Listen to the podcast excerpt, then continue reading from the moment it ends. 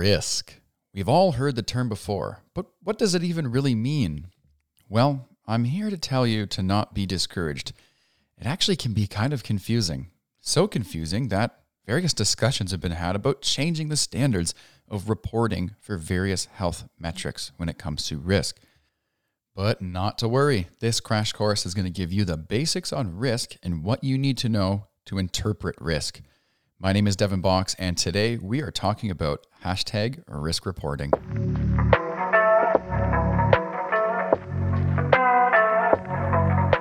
To start off, we will just list the terms that we're going to discuss today. Then, when you're out and about in the real world and you hear some of these numbers being presented about the newest drug treatment, um, you'll know exactly what they're talking about. The terms that we're going to go over today are absolute risk reduction, relative risk reduction, and my favorite, the number needed to treat. And we're going to end with the number needed to treat because I really think that it's one of the only statistics in health that you could visualize or really appreciate right away. So let's start off with what is risk? Risk is quite simply the chances of something happening to you or I. And most of the time, it's based on characteristics that are strong predictors of that particular thing or event happening. Some examples are half of Canadians over the age of 45 will experience X. 60% of all smokers will suffer from Y, and so on. And we use these metrics as a way to understand uh, the chances of an outcome because percent means 100 or per 100. We can look at this and say, well, if there were 100 people like me, how many of us will have that scary outcome? Now, risk makes sense, but what about changes in your risk? This is where we get into absolute risk reduction and relative risk reduction and why it's really important to know the difference. Let's say you're scrolling on your phone and you come across a headline, and that headline reads, quote, new drug cuts heart attack risk in half. Wow, right?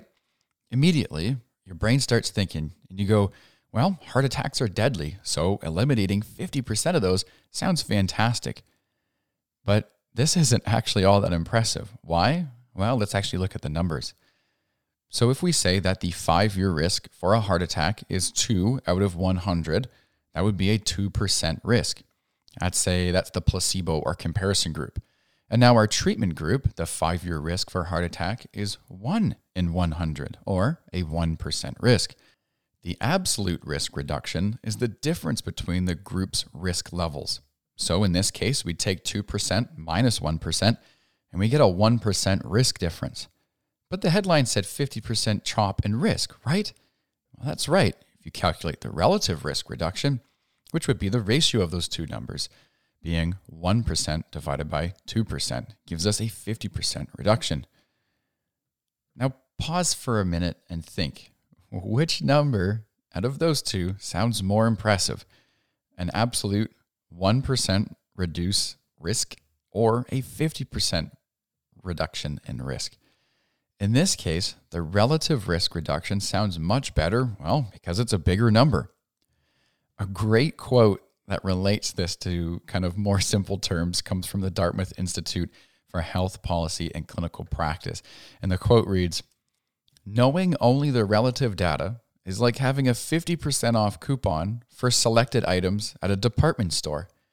But you don't know if the coupon applies to a diamond necklace or to a pack of chewing gum.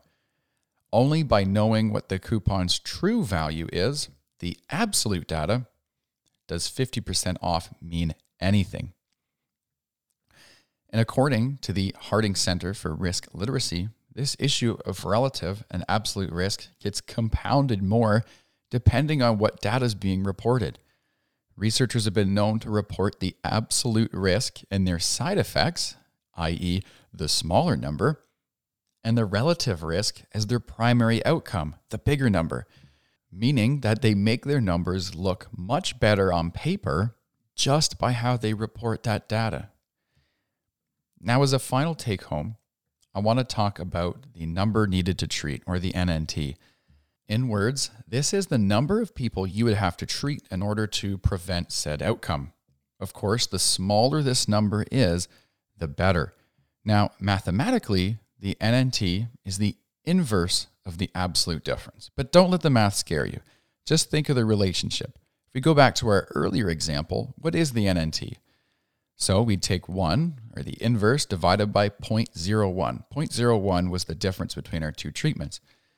1 divided by 0.01 gets us 100, meaning that 100 people would have to get that drug in order for a single person to not have said heart attack.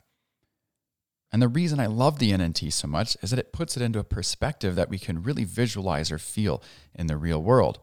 One person getting a benefit from 100 people giving the drug doesn't sound that good.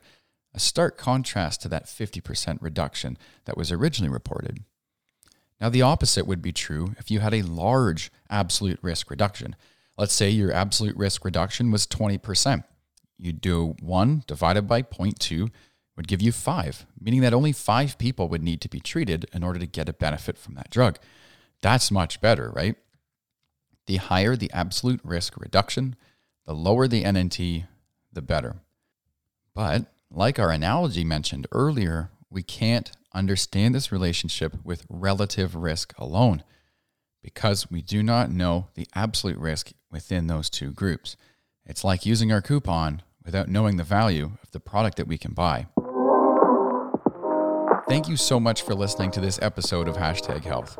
If you liked it, please consider giving us a rating or review and subscribing to our show. You can also follow us on Twitter or Instagram at hashtag health podcast or like us on Facebook. My name is Devin Box, signing off for Hashtag Health.